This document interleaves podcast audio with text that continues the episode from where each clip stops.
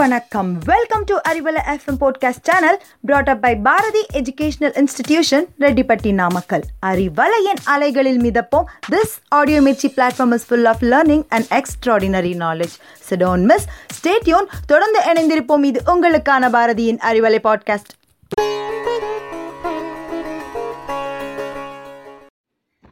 வணக்கம். பண்டைய தமிழரின் அறிவியல் முன்னோடிகள் என்பது நாம் அறிந்த ஒன்றுதான். தமிழரும் கணிதவியலும். நம்மால் நம்ப முடியாத பல சுவாரஸ்யமான தகவலை தெரிஞ்சுக்க போகிறோங்க கம்பராமாயணம் நம்ம எல்லாருமே படித்து கேட்டு தெரிஞ்ச ஒரு இதிகாச நூல். சீதையை கவர்ந்து சென்றான் ராவணன். ராவணனை எதிர்த்து போர் செய்ய விளைகிறான் ராமன். சரி அந்த இலங்கையினுடைய சூழ்நிலையை தெரிஞ்சுக்கிற மாதிரி தூது அனுப்புகிறாரு அங்கே தூது சென்றவர் இலங்கை மாநகர் முழுவதும் எல்லா திசைகளில் இருந்தும் அரக்கர்கள் கூட்டம் கூட்டங்களாக வந்துட்டுருக்காங்க அப்படி வர கூட்டத்தை பார்த்து ராமன்கிட்ட அந்த தூதுவன் சொல்கிறான் இங்கே வெள்ளம் அளவிற்கு அரக்கர்களுடைய கூட்டங்கள் எல்லா திசைகளும் நிறைந்திருக்கின்றார்கள் அப்படிங்கிற ஒரு செய்தி சொல்கிறான் அப்போ கூட்டம் அந்த வெள்ளம் இந்த வெள்ளம் அப்படின்னா என்ன அப்படின்னு பார்த்தீங்கன்னா தமிழர்களுடைய எண்ணியல் கணிதப்படி வெள்ளம் என்பது மிகப்பெரிய பேரெண். அப்போ நம்ம வெள்ளம் என்பதை பற்றி தான் இப்போ தெரிஞ்சுக்க போகிறோம் நம்முடைய தமிழருடைய முன்னோடிகள் எந்த அளவுக்கு எண்கணிதவியலில் மிக தலை சிறந்தவராக விளங்கினார் என்பதை இதன் மூலம் நம்ம தெரிஞ்சுக்க போகிறோம் வாங்க. இந்த எண்ணிக்கையை பார்ப்போம். நமக்கெல்லாம் தெரிஞ்சது ஒன்று பத்து நூறு ஆயிரம் பத்தாயிரம் லட்சம் பத்து லட்சம் கோடி பத்து கோடி நூறு கோடி ஆயிரம் கோடி ஒரு லட்சம் கோடி இப்படி தான் நம்ம கேள்விப்பட்டிருக்கோம். என்னங்க? இதுக்கே தலை தான் சரி நம்ம எல்லாத்துக்கும் தெரியும். கோடிக்கு எத்தனை சுழியம் அதாவது பூஜ்ஜியம் வரும்னு உங்களுக்கு தெரியும். ஏழு பூஜ்ஜியங்கள் வந்தால் தான் கோடிங்கிறத நம்ம தெரிஞ்சுருக்கோம். தமிழருடைய மிகப்பெரிய எண்களை பற்றி நம்ம தெரிஞ்சுக்கணும். கோடி கோடி அப்படிங்கிறது நம்ம எல்லாத்துக்கும் இப்போ புழக்கத்தில் இருக்கக்கூடிய ஒரு சொல். அதாவது ஒன்றுக்கு அப்புறம் ஏழு பூஜ்ஜியங்கள் வந்தால் அந்த இலக்கத்தை நம்ம வந்து பார்த்திங்கன்னா நம்ம கோடின்னு சொல்கிறோம் சரி அதாவது ten power ten power seven இப்போ டென் பவர் செவனை தான் நம்ம கோடிங்கிறோம் அதுபோல் சங்கம் விந்தம் குமுதம் பதுமம் நாடு சமுத்திரம் வெள்ளம் இதை தான் தமிழுடைய எண்கள் முதல்ல கோடிக்கு நம்ம டென் பவர் செவன் அதாவது ஒன்றை எடுத்து ஏழு பூஜ்ஜியங்கள் வந்தால் நம்ம கோடின்னு சொல்கிறோம் சங்கம் அப்படின்னா டென் பவர் ஃபோர்டீன் அதாவது ஒன்றை எடுத்து பதினான்கு பூஜ்ஜியங்கள் வந்தால் அது சங்கம். விந்தம் டென் பவர் டுவெண்ட்டி ஒன் இருபத்தொரு பூஜ்ஜியங்கள் வந்தால் அதை விந்தம்னு சொல்லுவோம் குமுதம் இதற்கு மற்றொரு பெயர் ஆம்பல்.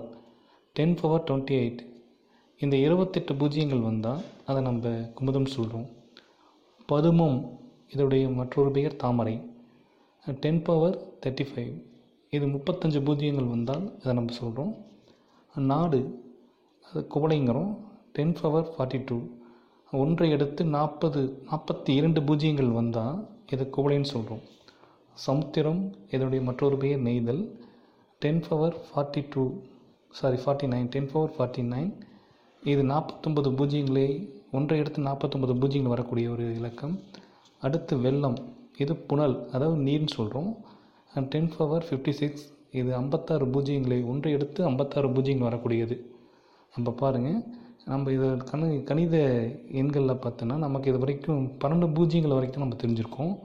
ஆனால் இந்த விந்தம் குமுதம் பதுமம் நாடு நெய்தல் வெள்ளம் இது எல்லாமே கிட்டத்தட்ட இருபத்தோரு பூஜ்ஜியங்களில் இருந்து ஐம்பத்தாறு பூஜ்ஜியங்கள் வரைக்கும் இருக்குது அதாவது நம்ம எண்ணில் கணக்கிட முடியாத கோடிகள்.